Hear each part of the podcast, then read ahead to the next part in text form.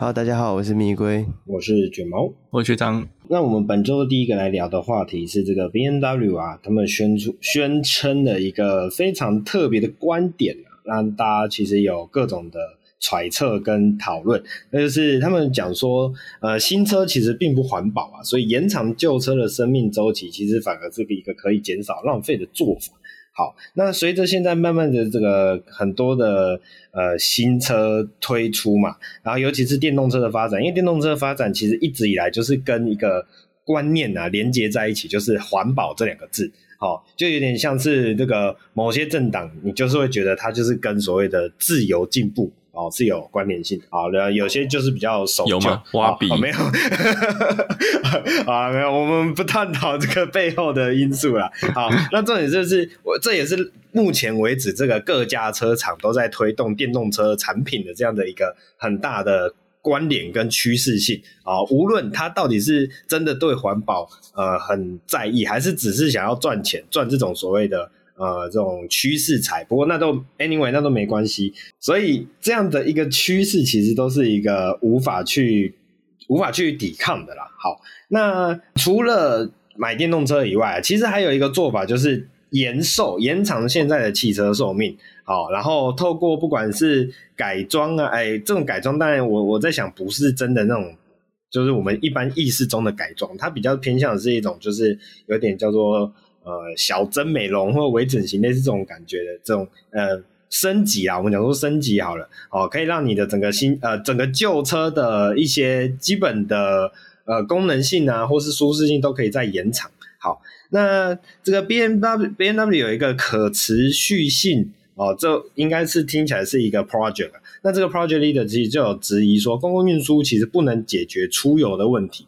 哦，这个就是我们常常很多讲到，就是公共交通运输啊，就会一般就会被感受觉得，就是它其实是比较偏向更偏向环保一点。好，但是呢，其实这个 BMW 刚刚提到这个可持续性负的这个 project 这个负责人，其实提到啊，他认为啊，这个延长车子的寿命啊，呃，其实可以不只是透过二手车的交易市场，还有售后市场。哦，这个售后市场当然是指的是一些零件的维修啊，甚至是一些零部件的升级啊。比如说你的座椅啊，可以去呃设计成这种可移除式的。那这个座椅，当你把旧的座椅移除掉，安装了一个新座椅以后，其实这台旧车的很多不管是功能性或是视觉性都会有所提升，会变更偏向新车，也会让你的车主有一种升级换新的感觉。那这样子就可以进而去减少你这个新车的。呃，购买频率，那你减少了新车购买频率，进而就会减少了新车的生产率嘛？那其实这就是一个呃连带关系，一直接续下去的。所以你的呃新车生产量变少了，那它对环境的影响相对来讲也会下降。好，这是它的一个大概是它的一个理念呐。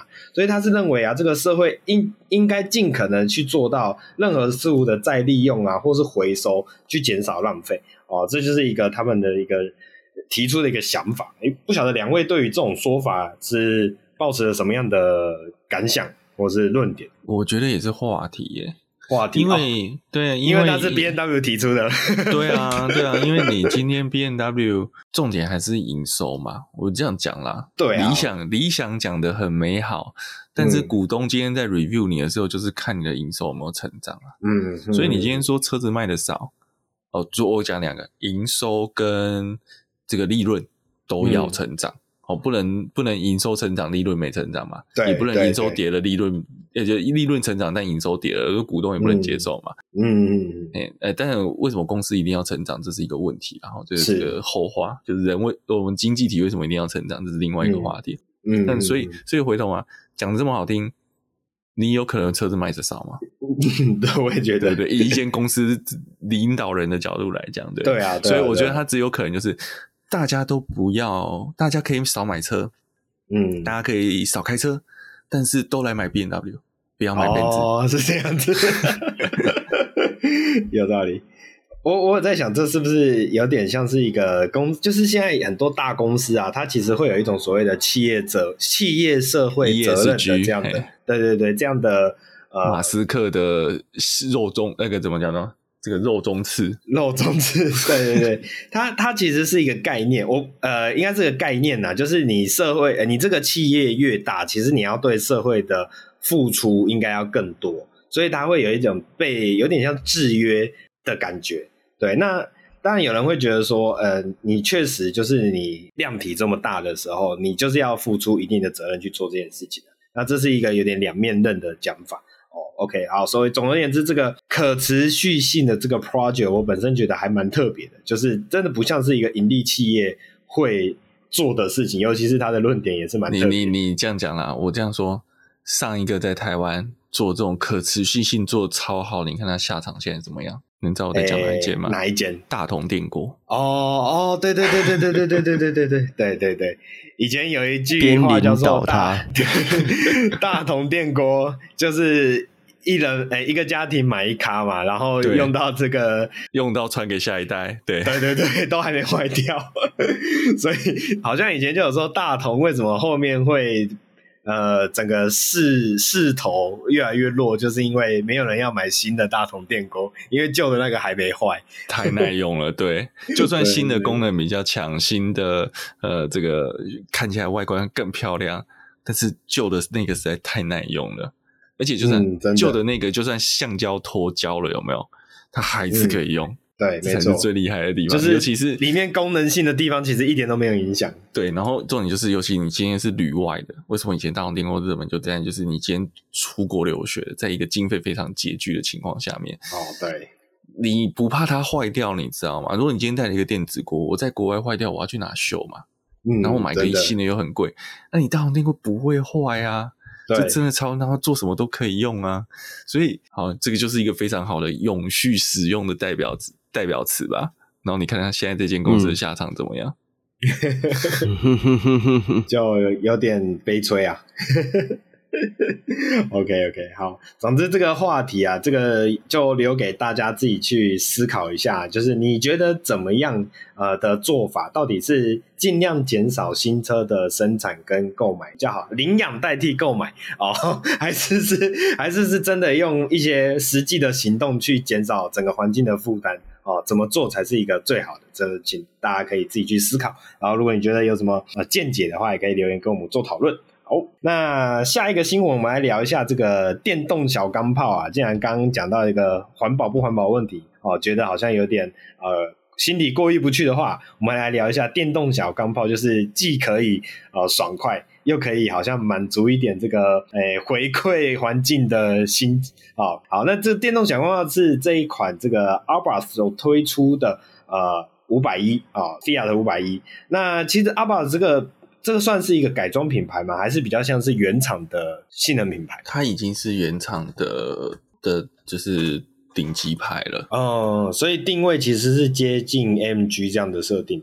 我会用另外一个比较类似的，因为因为第一个啦，就是它的外观上差异还是蛮大的，比较不像 MG 可能断差没有那么大。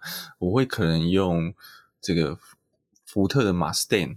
加雪比，那为什么？是因为阿巴斯又不是在所有菲亚特车都有，嗯嗯，然后它别很锁定特定的车型在做，嗯嗯，那就跟雪比只有做 Mustang 啊，雪比 Cobra 就是 Mustang 改上来的嘛，啊，雪比也不去改福特其他的车，嗯嗯嗯嗯，是是是。那我们来提一下这个菲亚特五百啊，其实台湾的路面上也蛮多菲亚特五百的这款车，那。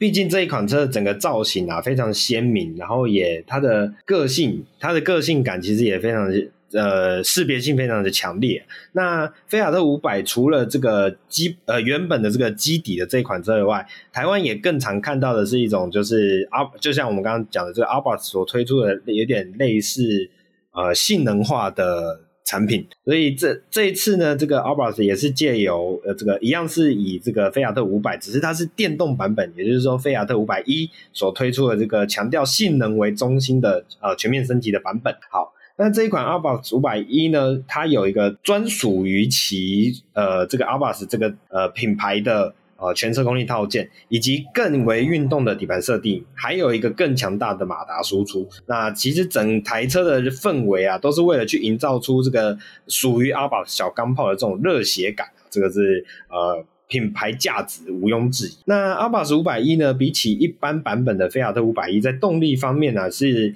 由原本的一百五十三匹增加了大概三十六匹，所以这样大概有到呃百八一百九吧，对，差不多一百八一百九。好，那这个扭力其实也是有提升啊，大约提升了十五牛顿米，所以零百加速啊，其实比起原本的五百一，我先看一下你。是提升后一百五十三吧？哦，提升后哦，对对，不好意思，我我这边看错了。对，提升后一百五十三匹。好，那这个你刚刚有提到扭力也有增加，大约十五牛顿米。那这个加速啊，零百加速啊，可以在七秒完成，所以比起原本的菲亚特五百一，其实快了要两秒。好，那大家可能刚听到，一百五十三匹好像听起来很弱啊，其实也不会，因为毕竟菲亚特五百本身就是一台。呃，小车双门的小车，那它的重量相对整体的重量来讲，也都比较轻盈呐，所以配上这个动力，其实在某种程度上，它的运动感还是非常强烈，这倒不用去太担心。好，那汽油版本的 Abarth 五九五啊，这个大概在一年之后就会停产了，所以接下来你会慢慢的会变成你也只能买得到，如果你想要买电动小钢炮的话，大概也只买得到这个。呃，我们讲说电动的版本，OK，这就是一个呃时代的趋势。那这款车，两位觉得如何？有没有打到你们心中的那个钢炮魂？其实阿巴斯我一直都觉得它蛮有个性的，嗯，蛮喜欢的啦。对，那但是就是它，你说它性能，它我觉得它因为真的动力太小了，所以它还没有到那么性能。但是就是一个很颇具玩味的车子。就是在这样的一个鲜明的性格下，你可以去获得更多的一些超价的乐趣。乐趣，对对对，就是比一般版。但是你真的说它要可以 day 吗？暴力到哪里去？其实也没有，也不，不会。对，你真的以这个尺寸要 day 还是 GR 压吧？嗯嗯嗯。诶，它跟 GR 压比，会不会再更小一点呢？小啊，更小。这个车大概三米五、三米六左右吧。嗯嗯。所以它有办法比 Mini 还小 Polo GTI 去做对比吗？哦，它比 Polo 还要小吧？对，Polo 我记得是四米二左右啊。嗯，Polo 毕竟是还是四门，我记得没错的话。嗯，对，嗯，真的还蛮。现在的 Polo 还是四门，以前的 Polo 有双门的。嗯嗯嗯嗯嗯，有有有，我有印象。所以这真的也是一个蛮特别的车款。那呃，这个有兴趣的大家可以去了解一下这一款车哦，这只是非常可爱哈。哦、但是我会说，你就个性上，这台车绝对比 Polo 有个性多了。哦、我讲个性不是性能的个性，是是指修车的个性啊，不是。对，设计风格，设计风格的个性，因为它质感不会好太多，但是你会发现它有别于这种很强调功能性的设计语汇。我觉得这一款真的是很适合所谓的方卡中的方卡，就是 就是，我觉得它的定位会更为明确一点，就真的是那种独到品味的人，然后找了一台对，对非常符合他的印象的这一款。小房就是不想要跟别人一样的，对对对对对对，嗯，我觉得菲亚特就是这样，就是它的规格你把它摆出来，就是一般人理性的人都会看说，我怎么会买这个车？为什么要买这个车？但是爱菲亚特的人就是他就是一台一台的买，嗯嗯，就是这个这个就是爱，这个没有不是什么规格数据啊，或者是车好或者是不好，就单纯只是对于这个品牌的喜好而已。我觉得还会买菲亚特或者是。像是我们会说买阿法的这些车，大概都是这样的心态。意大利血统的浪漫，对对对对。好，那接下来下一条新闻啊，来提一下这个算是非常，我们刚才在讲说暴不暴力这件事情嘛，那现在来聊一下这个一直以来就被讲说西装暴徒这四个字，好，可以只能放在这个品牌上，那就是奥迪的。RS 六 Avant Performance 以及 RS Seven Sportback Performance 这两款车算是正式的登场了。好，那其实以往来说啊，这个奥迪里面的车系啊，就是大概可以有一般的车系，然后 S 车系，呃 S 车型，然后在上面还有一个更为更为偏向运动化的这个 RS 车型。好，那呃这个 IS 的车型啊，再冠上这个 Performance 的这个名称啊，可以说是。透过原厂的调教，再进一步的去提升跟呃，我炸我讲说炸出它的性能。好，那这一款现在这两款车，呃，IS 六 Avant Performance 以及 IS Seven Sportback Performance 这两款车呢，在原在这个四点零升的 V 八双涡轮增压引擎这这个动力配置之下，再将马力提升到了六百三十匹。好，那除了动力有所提升以外，其实车重也车重的减轻也是一个非常重要的指标。所以这两款车呢，在整体上来说，不管是性能啊，或是整体的表现啊，其实都有着更为呃强烈的呃进化。好，那除了性能，我们刚刚讲到的性能之外呢，这个外形上其实也是有一些呃调整的。诶，可是我自己学学长对于这两款车的外形上的调整，有没有办法帮我们简单的描述一下？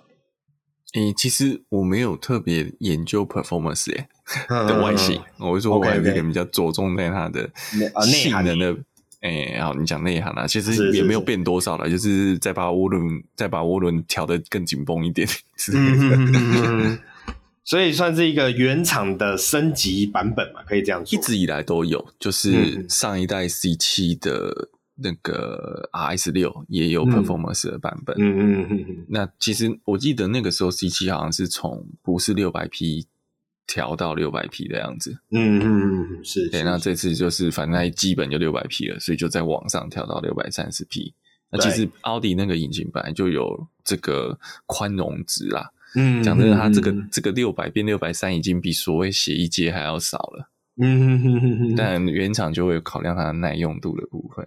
对，我想它的外观其实并没有太明显的变化，大部分就像你讲的，就是关于减重或者是这个内在的其他的调教。我觉得外观应该是比较着重在一些标志性啊，然后还有一些细微处的点缀，让它整整体的视觉感可能更为呃内敛一点。就是相对于这个原始的版本啊，你会觉得是呃有所差异，但是它又不会让你很彰显出它的。呃，那种强烈的不同感。你大概要说一个，就是那个原厂的轮圈呐、啊，原原本配的轮圈就有改变了。嗯，不过不过这个真的，嗯，你除非要有非常对 RS 车系，呃，就是代代都有理解，每一次小改款你都要很清楚，不然的话，我觉得不容易发现。嗯嗯嗯嗯，是是是。然后那在刚刚提到这个动力的部分嘛，然后接接下来是它的。我们再快速带一下它的配备啦，它一样还是有这个八速的手自排变速箱，以及呃 Quattro 的这个系统，这是这也算是奥迪顶级车系的一个标配。然后再来是一些也总共有六种驾驶模式，也都有让整台车的这个驾驶体验都有更为呃更多元，好，大概是这样子去形容。好，那刚刚有提到从六百匹提升到六百三十匹的这样的一个呃优化。那静止加呃零百加速哦，大约在三点四秒哦。但比起一般车型，我这这个一般车车型指的是 RS 的一般车型，其实也才少了零点二秒而已。那这个说说多也不多，说少也不少。那因为你真的追求到这种比较极端的境界之后啊，这个零点二秒这本身就是一个也不是那么容易跨过去的坎，对吧？所以这。只能说它真的还是有所进步。OK，好，那大概接下来大概就是一些其他的一些套件啊，像比如说这个 RS Dynamic Package，就是这两款车呃这两个 Performance 版本的一个算是标配的套件。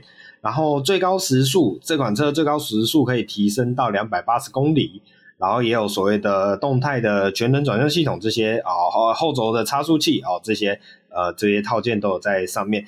那另外呢，还可以再选一个 Plus 版本的套件，那它最高时速可以再往上调高，上调到三百零五公里。不过一般路面上面，其实我觉得开到两百八就已经算蛮紧绷了，还要再往上开到三百零五，可能真的是要 Autobahn 那边才比较有机会享享受到这种感觉。台湾的路面没有那么油，对对，真的啊。好，那其他的话大概就是像刚刚学长有提到这个二十一寸的呃十幅新型的设计的这个轮圈呐、那另外也有这个二十二寸的升级版本，这就是当然就是看你喜欢啊、呃、崩一点，还是你喜欢这个看你看你的诉求大概是什么。好，那这就是算是这个新的 performance RS performance 的这样子一个提升的版本啊，给大家参考一下。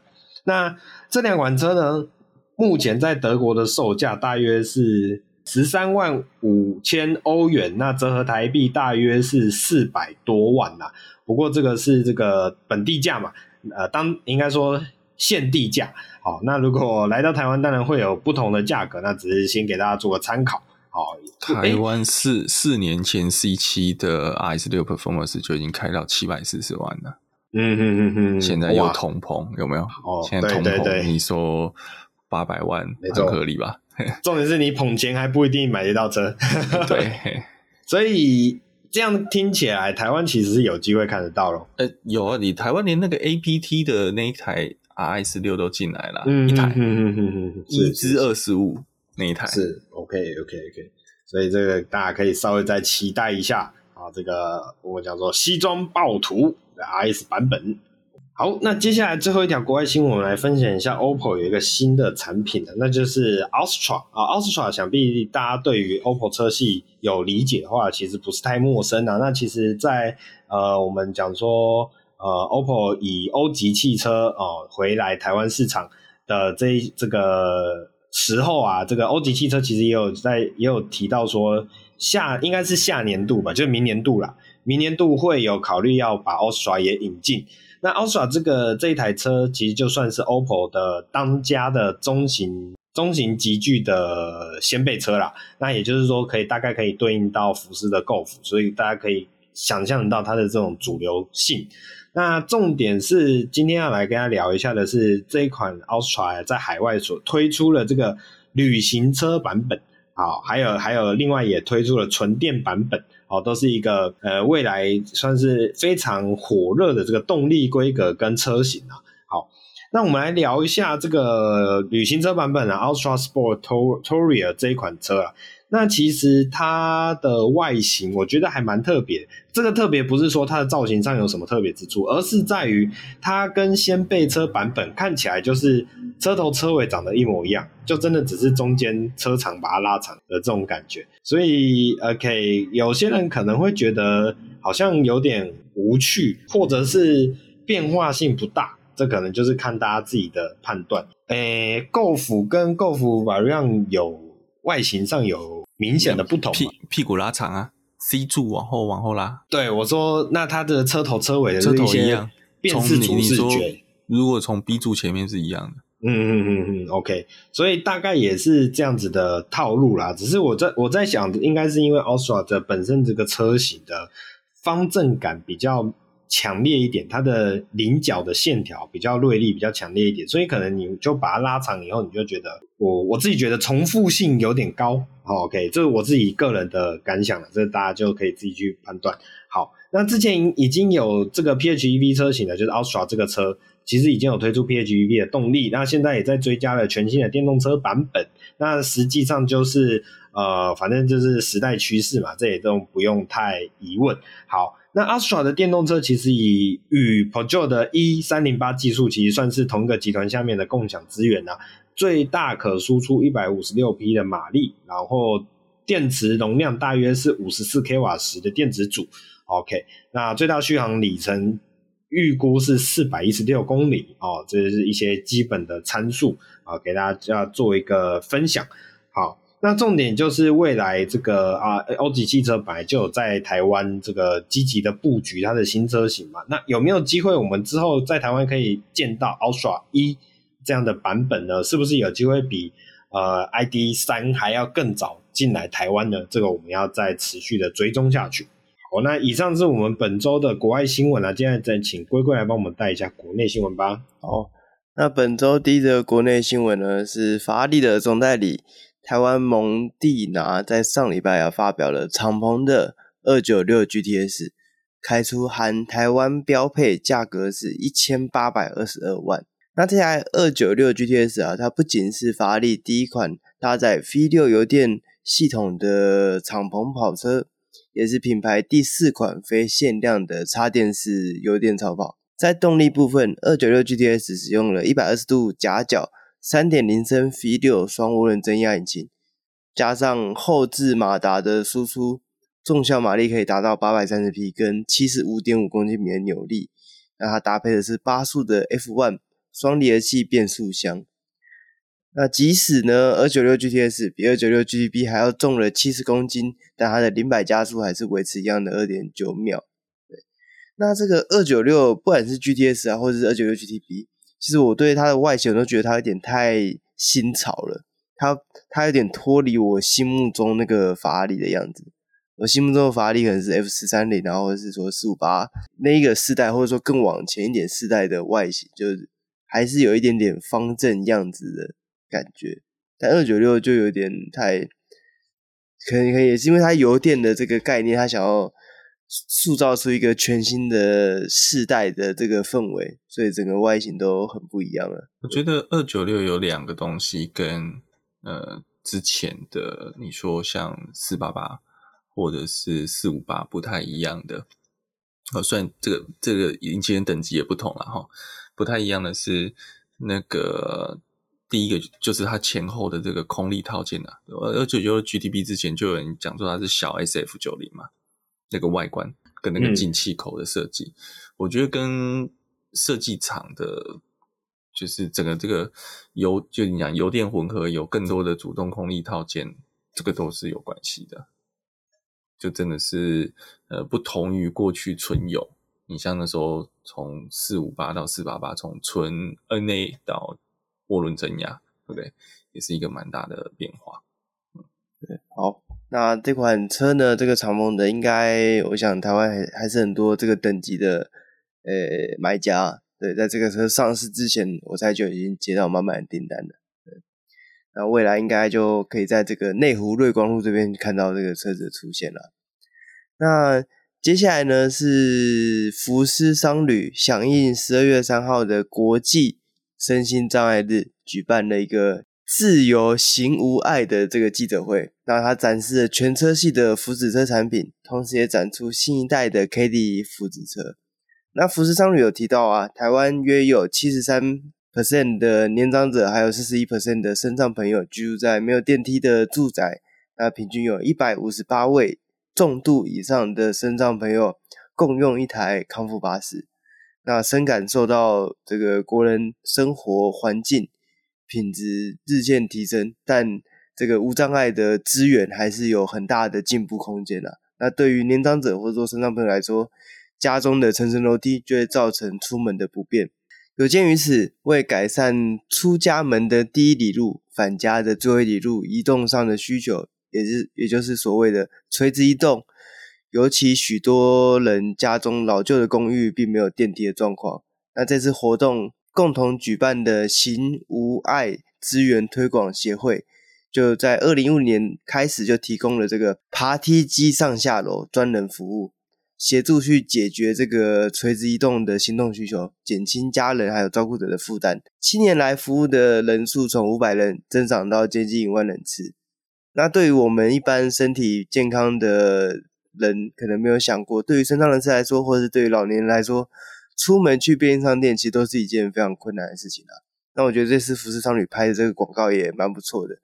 那在里面也有提到说，人类都已经从这个不管是深深不见底的海沟，或者说登上月球，就是人类都已经办到，但很多人他却连家门都没有办法踏出去。对那面对台湾迈入了这个高龄化社会啊，那这个议题就会逐渐被放大。那我觉得也希望未来可以有更多的车厂去参与这个市场，因为我知道在日本其实有很多，诶，都各式各样的复制车，诶，有那种副驾椅子可以下来的，或者是只驾驶座好像椅子也可以下来，就是是原厂出厂就是这样子的这个车款。对对对对对。那这个在台湾其实反而很少。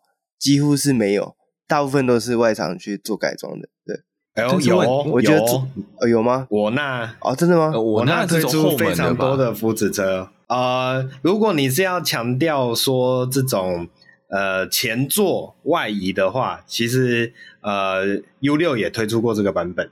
好，但是我们如果是单纯讲说福祉车这个市场的话，那我想国产车里面第一家跟最后一家其实也就是我那而已，基本上我的认知哦，对，那其他大部分真的都是所谓的呃外场改装。我想也是因为有这个需求在，所以 URX 到现在这个历久不衰嘛。我觉得这确实是有它的这个功能性跟必要性在。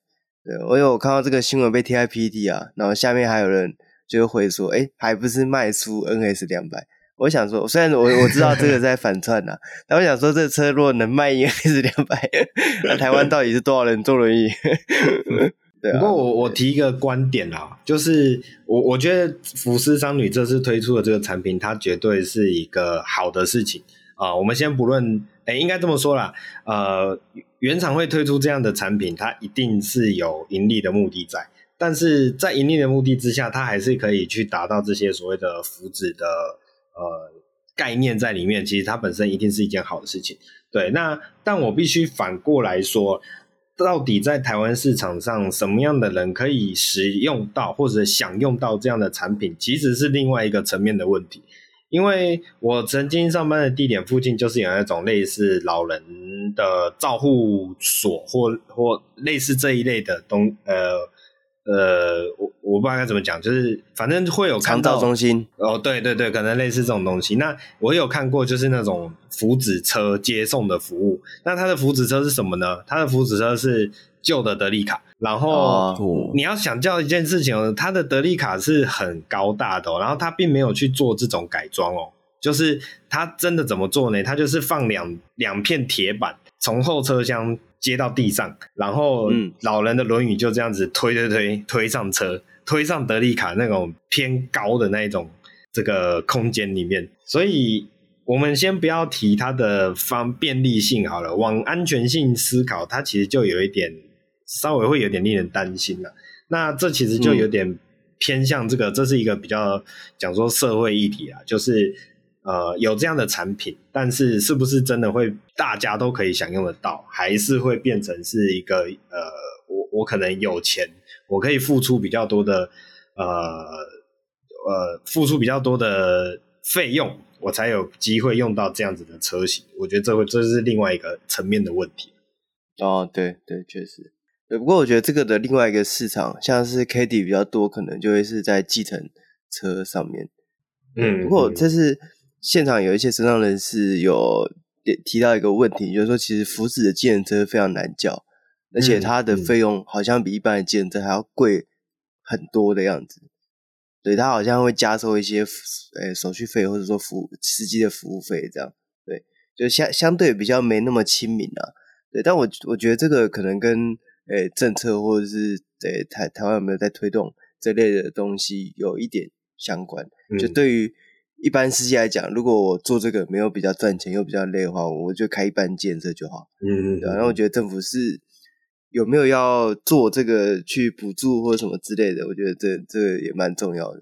对对，而且另外一点也有提到说，其实大部分的资源都集中在双北，就是北部地区，嗯、在在南部就更更少这类的福祉车、计程车，或是可以接送的康复巴士这种。东西就期待说之后看，希望政策上或者说有更多的车厂可以一起投入来做这个东西，因为做这个可能诶赚的钱很少，但这就是一个社会，这算是一个社诶我认为是车厂的社会责任，嗯，也可以提升这个企业的形象啊。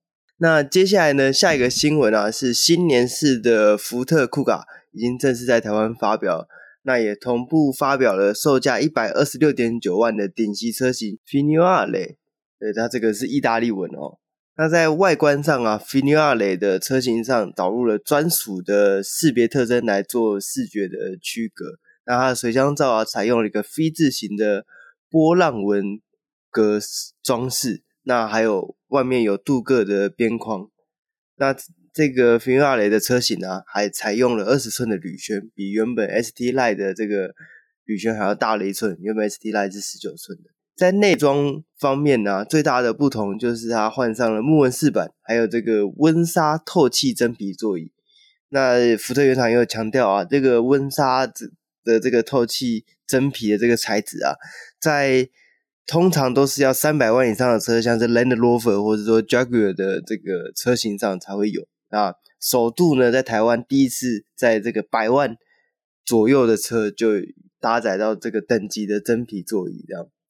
那在动力部分呢、它跟 ST Line 一样，Vignale 的车型搭载了2.0升的涡轮增压引擎，那最大马力是二两百五十匹跟三十八点七公斤米扭力，那也一样搭配了八速的手自排变速箱。除了新增 Vignale 的车型之外啊，福特六和也针对 ST Line 的车型新增了驾驶座记忆三组的功能。那还有这个车外的后视镜，还有 HUD 的联动，都是这一次新年式的配备。这样，对。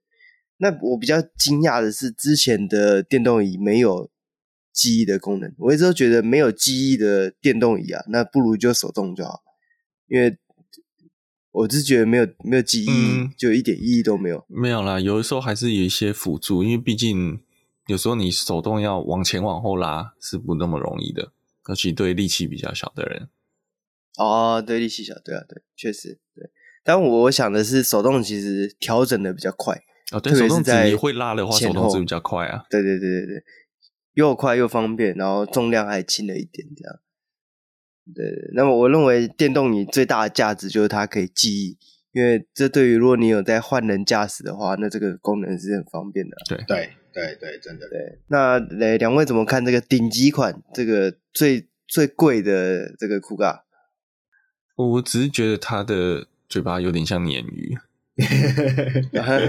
就是的确，你跟 SD Line 比起来的话，SD Line 的设计因为看了好几年了，会看起来比较旧一点点啊，这个感觉比较新。但是我觉得它就是像你讲的，它它的从它的配备看得出来，它就是不是朝运动化走，它是朝对，它想要朝奢华风。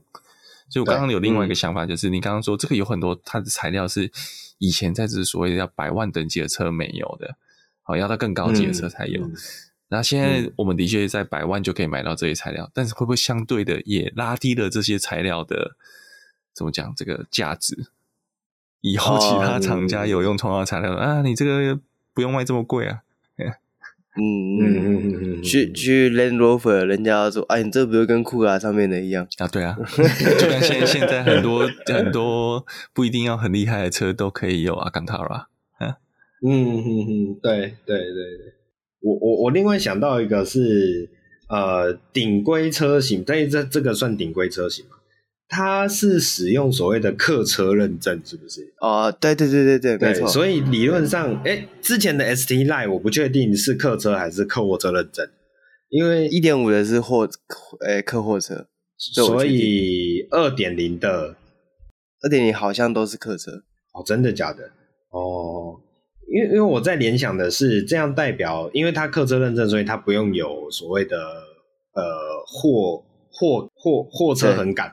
那这样它的后排空间应该是可以非常明显的啊、呃、再增加再增大啊、呃，不管是就是如果座椅，我不确定座椅有没有前后，但没有就算没有前后的话，至少你的椅背是可以实实在在往后躺的。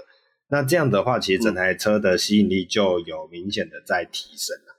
那只是到底符不符合这个一百近近一百三十万的价格呢？这个就看大家自己去判断吧。嗯嗯嗯，我我自己认为这个车就已经是比较运动化的型了，然后要做一个顶级的版本，我觉得，呃，这个市场接受度还有待商榷啊。对，就不知道台湾消费者能不能接受这个这个。嗯，看似更豪华的这个酷咖，嗯嗯嗯，那可能想要上打次豪华品牌吧，我这样想。马自达嘛，想要挑，对，想要挑战马自达在次豪华品牌的这个权威。不不过我我另外想到一个蛮好好好特别的点呢、啊，就是这是一款美美国品牌，德国设计，然后挂着意大利名字的车。对。对，要有这个协同很复杂。对，对我不太懂，还是为什么要挂意大利名？它是一个这个名字是一个意大利的设计公司，然后现在已经是在福特的旗下，所以其实，在欧洲当地那边，Vignale 这个车型是很多车款上面都有的。哦，对对对，所以。这只是台湾引引进的，就其诶库卡是其中一款嘛。所以在这在欧洲那边是 Focus 啊，或者是除了 Focus 之外，我忘记福特还有什么其他车，反正就是很多车款都有，消失了。Fiesta，别别傻别傻别消失。OK，好，反正就是会有很多车型的。对对对，它就很多车都有这个 Vignale 的这个，就是这个等级。嗯，对，它就是一个主打比较豪华、意式工艺的这个车款。嗯嗯，好。那我们就看接下来的新闻。那下一个呢，就是上礼拜的大新闻啦，就是我们的挚爱这个纳智捷推出了小改款的 URX Neo 的车型。那它不仅啊，在车头造型上有着蛮大幅度的改变，而且在相同的价钱下，它还新增了全速域的 ACC 自动跟车的这个系统。那九猫有什么心得吗？对这台车？我看到它车头的第一个印象就是。抄那个福斯的 Caddy，就是那个之前我嘲笑很多次的那种网袜型的水箱罩。OK，那好了，也也也不是有超不抄的问题啦，但只是就是我可以理解，因为他想要把整个前脸都。做那种新呃新世代造型的那种封闭感，但是呢，因为它是汽油车，汽油车你前面还是有水箱，你就是需要散热，啊再加上它又是 Turbo 车，所以它一样有 Intercooler，就是中冷器，所以这两个东西都有一定有一定程度的进风量的需求，所以它还是挖了这些洞。那我觉得可可，我自己觉得可接受。那也还蛮感动的是，这一款车还这么努力的在求生存啊！毕竟它要撑到 N 七出来，这是一个最大的问题。好，但是相比之下，你就会觉得整个车尾的各方面的感受没有跟着提升。我觉得这是一个最可惜的地方啊，就是车头好像换了一个新世代的感觉。但是车尾却没有跟上，还是那种老样子。对，那就一直以来，对一诶、欸，我想车体造型、车体比例、车体造型可能就是绑定的，没有办法嘛。那只是你车尾的点缀，呃，真的没有办法再更与车头做一个贴切的对应嘛？我觉得这是一个最可惜的地方。那除此之外，我觉得新车色算蛮好看的，大概就这两个想法。